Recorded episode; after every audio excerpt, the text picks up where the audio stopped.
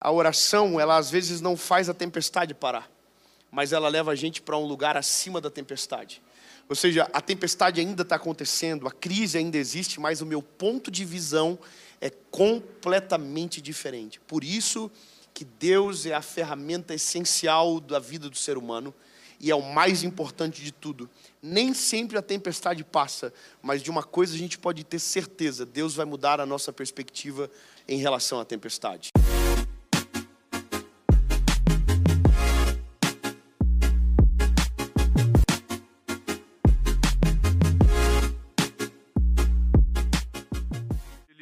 Porque é meu amigo, eu vou falar pelos números, pelos dados. É um dos maiores evangelistas do mundo hoje. É, estava falando de quantas pessoas a gente ganha para Jesus na noite de China e tal, mas isso não chega nem perto do trabalho que o Dave faz nos estádios, é, o dom que Deus deu para ele para entregar a palavra de uma forma que chega no coração de gente que nunca entraria na igreja. Então Deus deu algo especial para ele. Mas além do dom, o Dave tem outras capacidades é, que, que é administrar o dom. Porque tem gente que tem o dom, mas não sabe administrar o dom. Administrar o dom para fazer isso virar uma coisa organizada, para fazer isso não ser é, contra a tua vida física e emocional, não atrapalhar a família, administrar o dom para você é, saber é, o melhor caminho e não entrar em qualquer caminho. Como você chegar na dor das pessoas, ou seja, a comunicação. Ele é um estrategista de comunicação, não tem como ter as milhões de visualizações que ele tem sem uma estratégia de comunicação, ou seja, não é só o dom. Então, é, primeiro quero te agradecer por, por ter vindo. E, e eu conheci o David há muitos anos atrás, um pouco antes dele ficar conhecido. A gente trocou umas mensagens de Instagram, se eu não me engano, né? A gente trocou umas mensagens de Instagram e é, viralizou um vídeo dele, mas ele tinha poucos seguidores. Quanto você tinha? Uns 70 mil, 80 mil? Eu acho que é uns 70 mil. Ele tinha uns 70 mil seguidores. Chegou um vídeo dele para mim. Aí eu escrevi para ele por mensagem no Instagram. Eu falei, cara, o vídeo é muito ruim, você é muito ruim. Mas... Eu me lembro que você falou. Você estava chorando muito. Você vai me matar. Tô brincando, eu falei que o vídeo era ruim, não. Eu falei, cara, tem algo diferente em você. Isso, você falou, eu, eu vi graça de Deus em É, você. eu falei, você tem graça de Deus. Só falei isso pra ele. Eu não seguia ele, não conhecia. Aí ele me, me escreveu, falou, ah, cara, que bom e tal. Eu não sei como, em minutos assim, a gente se conectou e marcamos para se encontrar. Ele morava em Joinville, eu morava aqui em Alphaville. Aí ele veio fazer alguma coisa em São Paulo, a gente se encontrou. Isso foi 2017, 2016, 2018. 2018. E, e nos conectamos e viramos amigos e, e até hoje estamos aí. Ele é casado com a Paulinha, tem três filhos lindos, uma família muito especial. E a gente é amigo fora dos palcos mesmo, a gente já passa férias juntos e de ter liberdade um com o outro, na casa do outro. E eu chamei ele aqui porque ele é um cara que é preparado para falar sobre alguns assuntos que a gente pode abordar e perguntar sobre ele hoje. Primeiro, as dores do ser humano. Dificilmente alguém vai conhecer as dores do ser humano como um evangelista conhece. O médico conhece a dor física, o psiquiatra conhece a dor da mente, mas um evangelista conhece as dores do ser humano, as verdadeiras dores. Não copie isso não, que é muito bom. Eu sei que você está anotando na cabeça para pregar sobre as Que dores. que eu falei isso em 2019. você estava tava lá. É, conheço. Várias pregações dele você pode anotar, que ele sobe em 2017, em 2014 eu já pregava. Mas tudo bem. É pro reino. É tudo pro reino. E brincadeiras à parte, é, vamos conversar sobre as dores do ser humano, vamos conversar sobre estratégias de comunicação. Várias vezes eu subi um vídeo e Dave me ligou e falou assim: pô, cara, tu subiu o vídeo hora errada, não faz isso não. Eu falei: por quê? Como assim? Então, muita coisa no Instagram eu aprendi com ele. Ele falou: cara, você está na hora errada, não sobe essa hora. Essa hora o pessoal ainda está chegando em casa. É estratégia. O que, que adianta eu falar bem, uma mensagem bonita e subir na hora errada? Que ter Título errado também. Título errado. Eu ajudo bastante esse garoto. Uma... Se começar, eu começo e aqui Vamos fazer desafio. não tem limite. Então, É meu amigo, gente. É meu amigo. é... então perguntas sobre as dores do ser humano e sobre estratégias de comunicação. Aplica isso para os teus negócios, para o que você quer, é, tem hoje. Eu, eu quero começar com uma pergunta. É, por exemplo, Dave, o meu trabalho hoje é treinar as pessoas para serem melhores aqui na Terra, enquanto é, a eternidade não chega. Então, os evangelistas estão fazendo o trabalho de levar a pessoa para a eternidade. Eu também faço esse trabalho em alguns projetos como a No Destino, mas a minha missão é treinar as pessoas. Então, ela entra pelo funil da conversão e, de alguma forma, ela cai em mim. E eu começo a treinar essa pessoa. Beleza, você está salvo, mas ainda tem 40 anos de vida. Como é que você vai levar a sua vida emocional? Como é que você vai levar o seu casamento? Aí ele entra comigo.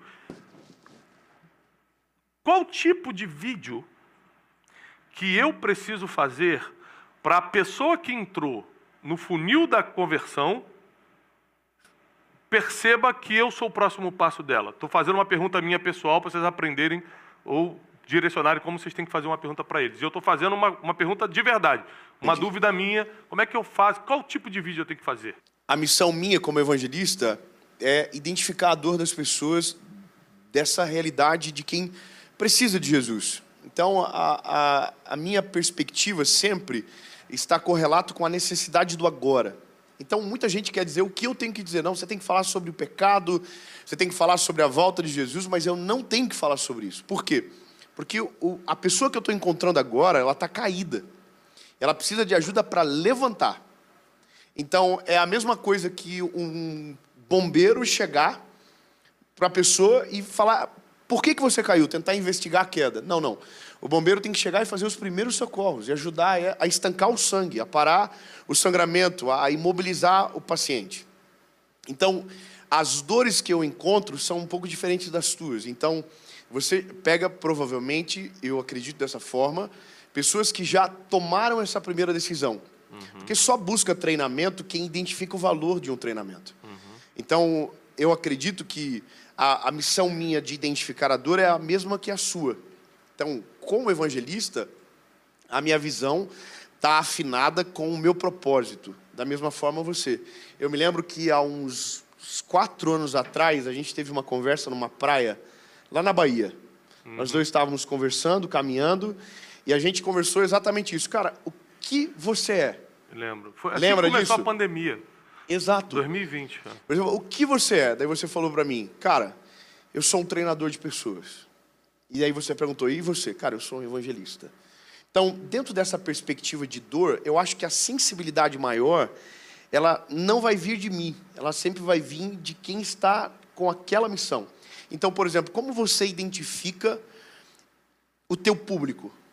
Como que você identifica? Eu consigo identificar o meu por conta do meu assunto. Meu assunto filtra muitas pessoas. Eu me torno obsoleto muito rápido. Agora, no teu caso, eu acredito que é a maturidade. O teu público sempre vai estar um passo à frente do meu público. Que ele já deu um, um passo a mais.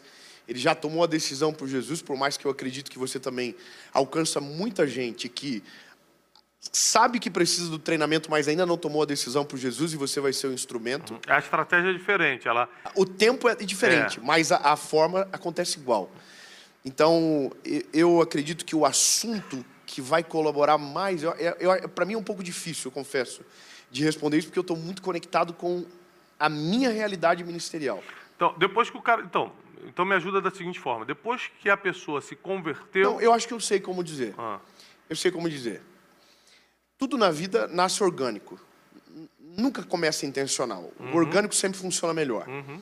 Então, por exemplo, eu descobri o que o meu público consome mais de maneira orgânica e depois que eu descobri de maneira orgânica, eu transformei aquilo de maneira intencional. Uhum. Então, você pega os teus últimos 50 vídeos que você postou, pega aquele que mais comunicou com as pessoas, que gerou mais compartilhamento, gerou mais visualização, e isso é engajamento o nome. Ou seja, aquilo que mais engaja determina muito sobre quem está te assistindo. E ali é o lugar que você tem que cavar. Ali é a dor que você tem que resolver. É a dor resolver. que você tem que resolver. Então isso serve para todos nós. Então, tem coisas que você quer falar, mas as pessoas não querem ouvir de você. E tem coisas que você acha que não está preparado para falar, mas é aquilo que as pessoas esperam de você. Exato. Eu, eu mesmo, durante muito tempo, até por causa da minha idade, é, ser muito mais jovem, é, eu não vou ceder essa pressão por causa do horário. não, brincadeiras à parte, mas quando eu comecei é, a aparecer para as pessoas, as pessoas queriam dizer muito sobre o que eu deveria falar. Uhum. Isso acontece muito com você também. E aí, num determinado momento, eu comecei a mudar a forma que eu estava falando para tentar responder essas pessoas.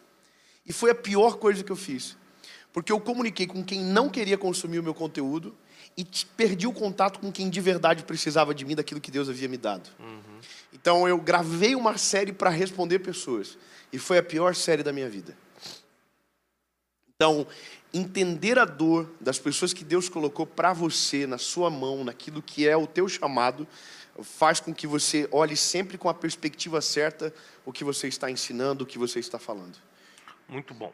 Agora, é, sobre a, a, dor das pessoas e a estratégia de comunicação, quem já percebe qual é a dor que ele resolve? Por exemplo, hoje a gente escutou aqui o João Marcos, o João Pedro, perdão, que é, venceu, cara, um vício muito forte nas drogas.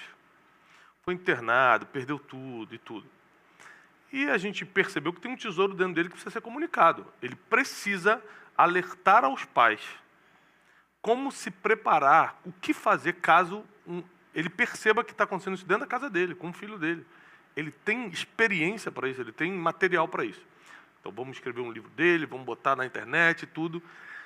Qual é o primeiro passo que o cara tem que fazer? Como é que ele escolhe, assim, YouTube, Instagram, contrata uma agência, treina uma equipe, porque é, parece fácil quando quem já está em cima fala o seguinte, ah, só comunicar na internet. Mas para quem está começando a comunicar como, pô? Se eu ligar uma live agora, ninguém vai me assistir. Qual é o passo que você daria se estivesse começando hoje do zero para entregar a mensagem que for? Qual a plataforma você escolheria? Cara, muito bom. Quem, de quem você se aproximaria? Muito bom essa pergunta. Eu, eu acredito da seguinte forma. Existe uma tentação clara para quem tem condição aqui que é comprar o acesso ou fazer fora de time algumas coisas. Então, a melhor receita sempre é ser autêntico. Uhum. É ser você. E não copiar modelos. Criar o que, sabe, a partir daquilo que Deus te deu. O que eu percebo muito hoje, por exemplo, e a gente sabe disso, que algumas das coisas acontecem fora de ordem. Então, uh, você tem acesso você tem a condição, de, mas ainda não tem o jeito. Então você pega alguém e, copia e, e, e, tenta reproduzir o que está fazendo o que alguém está fazendo. Essa sempre é a pior maneira. Ela é sempre suicida, porque as pessoas têm muita facilidade de identificar o que é original e o que é cópia. É. Então a primeira coisa é ser autêntico. Então não se preocupe muito com o modelo, se preocupe mais com a verdade que você vai passar. Isso sempre é o mais importante. Então, hoje o que a gente vive é uma coisa descomunal. É, é, é muito milagre de Jesus. Uhum.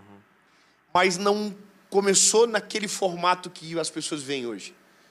Foram várias tentativas. Tentativa e erro. E não foi tentativa porque eu queria ficar famoso. Foi tentativa porque eu queria que as pessoas ouvissem a mensagem. Então, o motivo certo fazem as coisas irem mais longe. O porquê você está fazendo o que está fazendo. Então, a escolha da plataforma, tudo isso é gradativo e você vai tendo essa sensibilidade. Óbvio, se eu fosse escolher uma plataforma hoje, eu escolheria o Instagram, por conta da velocidade de entrega. Mas se eu quiser produzir um conteúdo real na vida das pessoas e de longevidade, eu vou para o YouTube. Então, cada plataforma tem uma função. Um objetivo, é. Você, óbvio, ser multiplataforma sempre é mais inteligente. Mas antes de se preocupar com o formato, se preocupe com aquilo que você vai passar. Eu acho que isso é o mais importante. Hoje, a gente vê muitas pessoas pagando para ser famoso. Muita. É, pagando para ter acesso nos lugares, para ir nos lugares. Eu recebi, recebo ligação direta de pessoas que querem ser amigo do Tiago. Uhum. Isso, para mim, é a coisa que mais fecha o meu coração. E eu, eu nem falo para você. Me conecta com ele. Não vou conectar. Por quê? Porque a gente não virou amigo porque eu te liguei de maneira intencional. A gente se virou, virou amigo de maneira orgânica. Uhum. Os nossos propósitos se encontraram. Não foi porque eu queria a tua plataforma ou você queria a minha. Então, por isso que Deus... Nem tínhamos, né? Não, nem tínhamos. Não, você já tinha já. É, um pouco. Eu me lembro que quando você me chamou, eu falei, caraca, o Thiago Brunet me chamou. Não, mas é verdade. O Thiago, quando, quando me chamou, que eu vim em Alphaville, na casa dele, a minha realidade era muito diferente. Muito mesmo. E eu, e eu, eu falo, eu sou uh, humilde em reconhecer que naquele dia as palavras que você falou comigo entrou tanto no meu coração que eu nunca me esqueci, voltei para casa com aquilo ruminando dentro de mim. Você falou uma frase dentro do carro, chegando naquele restaurante que a gente almoçou, uhum. do lado do Burger King, que até me assustei, pensei que nós ia entrar no Burger King, e eu falei, Jesus, que... Será que algo deu errado? Será que ela vai me levar ali? E Poxa, que chique. Aí ele me levou, me lembro até que eu comi no dia. Comi bem pouco para não te escandalizar. Ah, você falou assim, algumas coisas na vida não fazem sentido. Mas a principal delas é. Posso falar? Pode. Propósito. É, fama sem propósito e propósito sem fama. Uhum. Você falou, se você tem um propósito, isso vai reverberar na vida das pessoas. Você falou outra coisa. Não existe famoso pobre. Você estava falando sobre gestão financeira comigo naquele dia. Você viu que Deus estava fazendo algo na minha vida e você estava criando consciência em mim. Uhum. Seja inteligente com aquilo que você vai administrar. Aquilo me fez voltar para casa pensando: caramba, é verdade. Eu preciso transformar de maneira intencional o que o Senhor está me dando para que o tempo passe e eu não me arrependa dos dias que se foram. Sim. Então, isso foi muito importante, me ajudou bastante. Então, estou reconhecendo Obrigado. a frente dos teus mentorados, que me ajudou demais. Obrigado. Você irmão. sempre foi um mentor para mim, você sabe disso. Mas você sabe, eu quero aproveitar isso aí para reforçar só um conteúdo importante. Quem é de verdade é o que é em qualquer lugar. Então, se, se o cara só é mentor quando está dando mentoria, ele não é mentor não, pô. Ele está ganhando dinheiro com mentoria. O mentor, ele é mentor em qualquer... O evangelista, ele é evangelista em qualquer lugar. Ele não só ganha gente para Jesus quando está no evento dele, pô. Se ele estiver no, no avião e alguém do lado está precisando de Jesus, ele vai pregar na hora. Ou seja, quem é o que é, é em qualquer lugar. E você só vai ser reconhecido, que é o que ele estava falando sobre autenticidade antes, você só vai ser reconhecido por aquilo que você é de verdade, não o que você quer vender ou passar para os outros. A gente tem pessoas, a gente às vezes conversa sobre isso, né? Fala, cara, olha esse cara que cara, cara, que triste. A gente está falando de alguém que é rico, de alguém que tem condição e está tentando comprar um propósito de vida, está tentando comprar uma lifestyle. É, um, não, não dá, sabe por quê? As pessoas sabem que ele não é aquilo. Não adianta pagar um milhão para ser reconhecido por aquilo. Então, eu acho que a questão da autenticidade está ficando muito clara em todas, em todas as colocações aqui. Descobrir quem você é de verdade e encaixar isso em todo o teu estilo de vida para que as pessoas reconheçam que isso realmente é em você. Acho que a estética é uma parada muito sedutora no tempo que nós estamos vivendo. Então, uhum. aquilo que eu acho bonito, normalmente é aquilo que eu desejo para mim. Mas nem tudo aquilo que é bonito para alguém cabe comigo, sabe? Então, quando eu digo de parte estética, eu estou falando sobre o todo que as pessoas enxergam. Então, pô, é, é maneiro ver você na rede social, a tua postura, a maneira que você se coloca. Mas se eu tentar fazer igual, se eu tentar agir da mesma forma, eu saio completamente do meu propósito. Acho que é isso que às vezes as pessoas não entendem. A gente deseja aquilo que não cabe na gente, sabe? Então, a autenticidade sempre vai ser a melhor receita. Seja uhum. quem você é. Eu acabei de gravar um podcast com, com o Celso agora, Celso Portioli, uhum. e uma, uma, uma, coisa que, que eu falei ali e que até para mim fez. Sabe quando Deus traz à memória algumas coisas? Quem fez a gente foi o Senhor. Ou seja, Deus nos fez sob medida para o propósito que Ele colocou dentro de nós. O dono do, da olaria, quando faz o vaso, ele já faz o vaso sabendo o que ele vai colocar dentro. É. Então, se você tenta mudar o conteúdo, você perde a razão do vaso. O vaso já não é mais a mesma coisa. Muito bom. Então, eu tenho uma experiência com Deus, eu tenho a minha história, mas agregue substância, ou seja, engrossa o caldo aprenda mais sobre aquilo que você viveu. Então, por exemplo, eh, muita gente se apoia em uma experiência com Deus para trabalhar com as pessoas. Só que uma experiência não é uma doutrina. A experiência é uma experiência. Então, o que Deus fez comigo é diferente do que Deus fez com o Tiago e talvez diferente do que Deus fez com todos vocês aqui. Então, aquilo que Deus fez para mim, comigo, eu posso falar às pessoas, mas isso não é um método. Isso não se aplica de maneira comum. Então, eu falo, olha, Deus falou comigo no meu quarto, eu dobrei meus joelhos, abri a Bíblia e Deus falou comigo. Bom, mas Deus fez isso comigo, Deus não vai fazer isso com você. Não necessariamente. Então, transforme a experiência em algo sólido. Deus fez com você em qual área? Deus fez isso no meu casamento. Como que Deus fez? Bom, Deus falou com a minha esposa. Mas por quê? Não, porque ela orou e aí Deus fez. Bom, mas será que com todo mundo acontece dessa forma? Então, não. Então, o que eu preciso saber mais sobre o casamento? Preciso saber sobre vida emocional, preciso saber como impacta a questão espiritual no casamento. Então, eu passo de uma experiência para transformar isso de verdade em uma realidade aplicável na vida das pessoas. Porque todos nós, primariamente, começamos com um testemunho na grande parte das vezes. Mas esse testemunho, não que ele não seja suficiente, mas para eu passar para a vida dos outros, eu preciso ter substâncias. Eu não posso ser o, o, o comunicador de uma mensagem, de uma história só. Uhum. Eu preciso ser alguém que vá além disso. Então, comunique com no ecossistema que Deus já te deu, com as possibilidades que Deus já colocou nas suas mãos, mas ao engrossa o caldo. Vá além, aprenda sobre tudo que você puder para abençoar as pessoas naquela área que Deus já fez na sua vida. Isso é muito importante. Ou seja, habilidade natural de como você se conecta, qual é a comunicação que você vai usar e, além do que você já viveu, se aperfeiçoar através do treinamento, que é o que você está fazendo, para que seja muito mais assertivo e o conteúdo seja mais sólido, é, sólido para as pessoas. Tá bom? É, eu quero encerrar com uma pergunta minha, que é o seguinte. É, existem muitas dores no mundo. Tem gente que, por exemplo, é, passou por um inferno com o próprio pai quando era criança. Outras pessoas perderam um filho. São dores diferentes, né? Por exemplo, quem perdeu o emprego, perdeu alguma coisa, está sofrendo, mas é diferente de perder um filho. São dores muito diferentes. É, quem sofreu na infância porque não tinha o que comer, sofreu mas não se compara com quem foi abusado sexualmente pelo próprio pai na infância. É, a gente sabe que, no final das contas, espiritualmente, Jesus é a solução de todas as nossas dores. E é quem realmente pode resolver nossas dores. E por isso que, apesar da minha profissão, eu ainda me dedico à pregação da palavra. Porque eu acredito que é o que realmente vai resolver a vida das pessoas.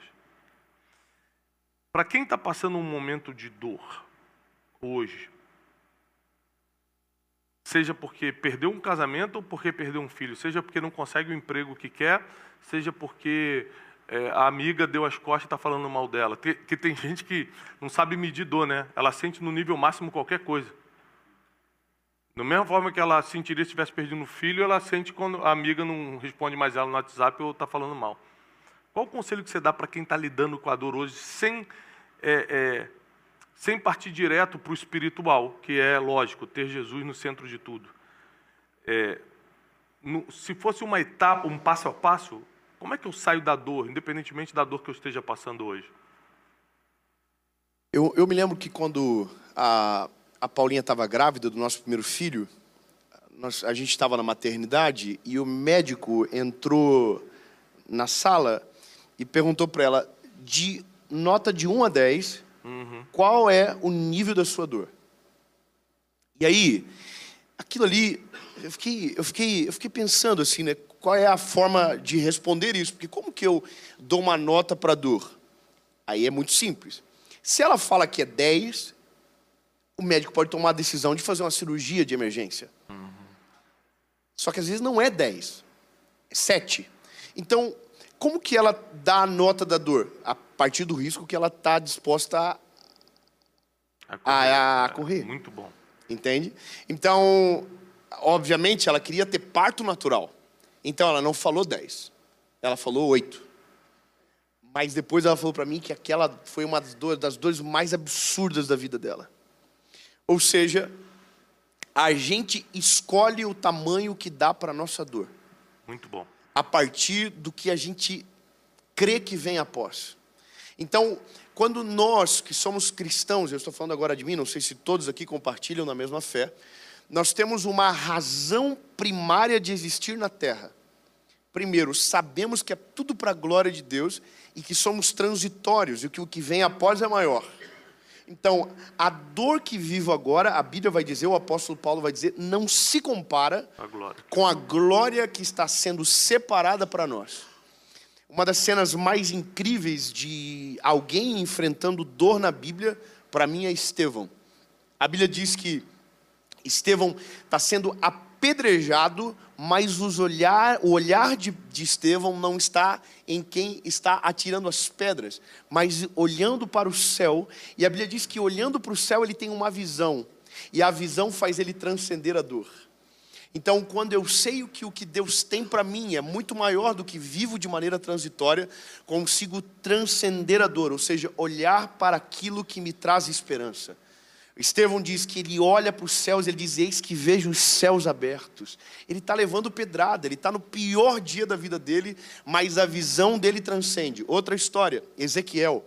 Ezequiel é escravo, está passando por dor, humilhação e vergonha, mas a Bíblia diz que o espírito dele é livre, ele consegue ser levado ao vale de ossos secos e ter uma visão de Deus restaurando vida ao povo de Israel. Ou seja, a visão, quando ela é colocada em Cristo, a dor ela é transitória e passageira. Porque se colocarmos o olhar na dor e somente nela, a gente sucumbe. Não sei se vocês têm essa impressão, mas algumas das vezes o diagnóstico é muito mais forte do que a doença. Se você conversar com alguém que está enfrentando câncer, no dia do diagnóstico dele, ele tem uma certeza clara: eu vou morrer amanhã. Todo mundo se impacta com o diagnóstico muito mais do que as causas e efeitos da doença. A notícia é sempre a maior. Ou seja, a dor ela precisa ser analisada e o nosso olhar tem que estar no lugar certo. Porque daí compreendo que todas as coisas cooperam para o bem daqueles que amam a Deus, começo a transcender a dor. Então eu hoje, por exemplo, uma, minha, minhas primeiras tours, o nome foi o melhor dia da minha vida. Só que o melhor dia da minha vida, na verdade, foi o pior. Foi o dia que eu mais sofri, foi o dia que eu tive desejo de suicídio, mas o final dele foi eu me rendendo a Jesus dentro do meu quarto.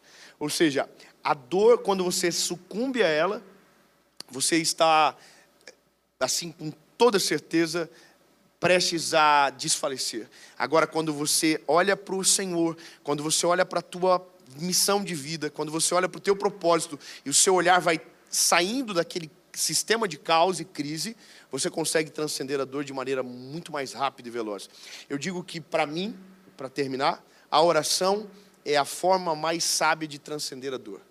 Quando você dobra os seus joelhos, quando você apresenta para Jesus o que você está passando, você passa de nível, você sai daquele lugar de dor e de vítima. Posso contar só uma experiência?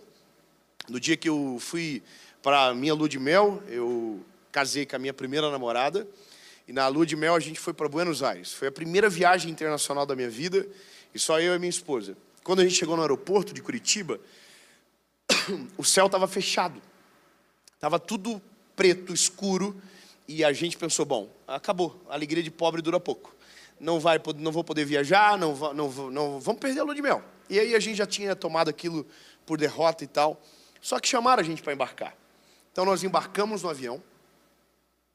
Quem é quem nasceu. É, não nasceu em berço de ouro sabe o que eu estou falando aqui, porque vocês têm tudo cara de rico, mas quem, no meu caso, que vim de uma família extremamente humilde, eu estava tirando foto de tudo, tirando foto do avião, da, da comissária, estava empolgadíssimo com aquilo. E aí eu estava dentro do avião e pensei, pô, então a gente vai decolar. Bom, decolamos, e quem, todos aqui sabem o que eu vou falar, a gente passou por cima da tempestade e abriu um sol lindo, lindo, lindo, lindo, um céu azul. E aí eu tive a curiosidade de fazer isso aqui na janela do avião. E aí eu percebi um negócio, a tempestade estava lá ainda, no mesmo lugar. Tirei foto de tudo aquilo. Quando cheguei em casa, que eu fui ver as fotos da lua de mel, eu comecei a ver a cronologia. Tempestade, escuro, escuro, claro, sol, leveza e paz. E aí, naquele dia, Deus me deu uma palavra a oração, ela às vezes não faz a tempestade parar, mas ela leva a gente para um lugar acima da tempestade. Ou seja, a tempestade ainda está acontecendo, a crise ainda existe, mas o meu ponto de visão é completamente diferente. Por isso que Deus é a ferramenta essencial da vida do ser humano e é o mais importante de tudo. Nem sempre a tempestade passa, mas de uma coisa a gente pode ter certeza: Deus vai mudar a nossa perspectiva em relação à tempestade Saí de baixo, fui para cima dela, e aí é isso que a dor, quando vencida em Cristo, faz. Às vezes a dor ainda está lá, mas a minha perspectiva sobre ela se altera. Muito bom. Queridos, uma salva de palmas para o David Leonardo. Obrigado, meu irmão. Deus te abençoe. Deus te use lá hoje.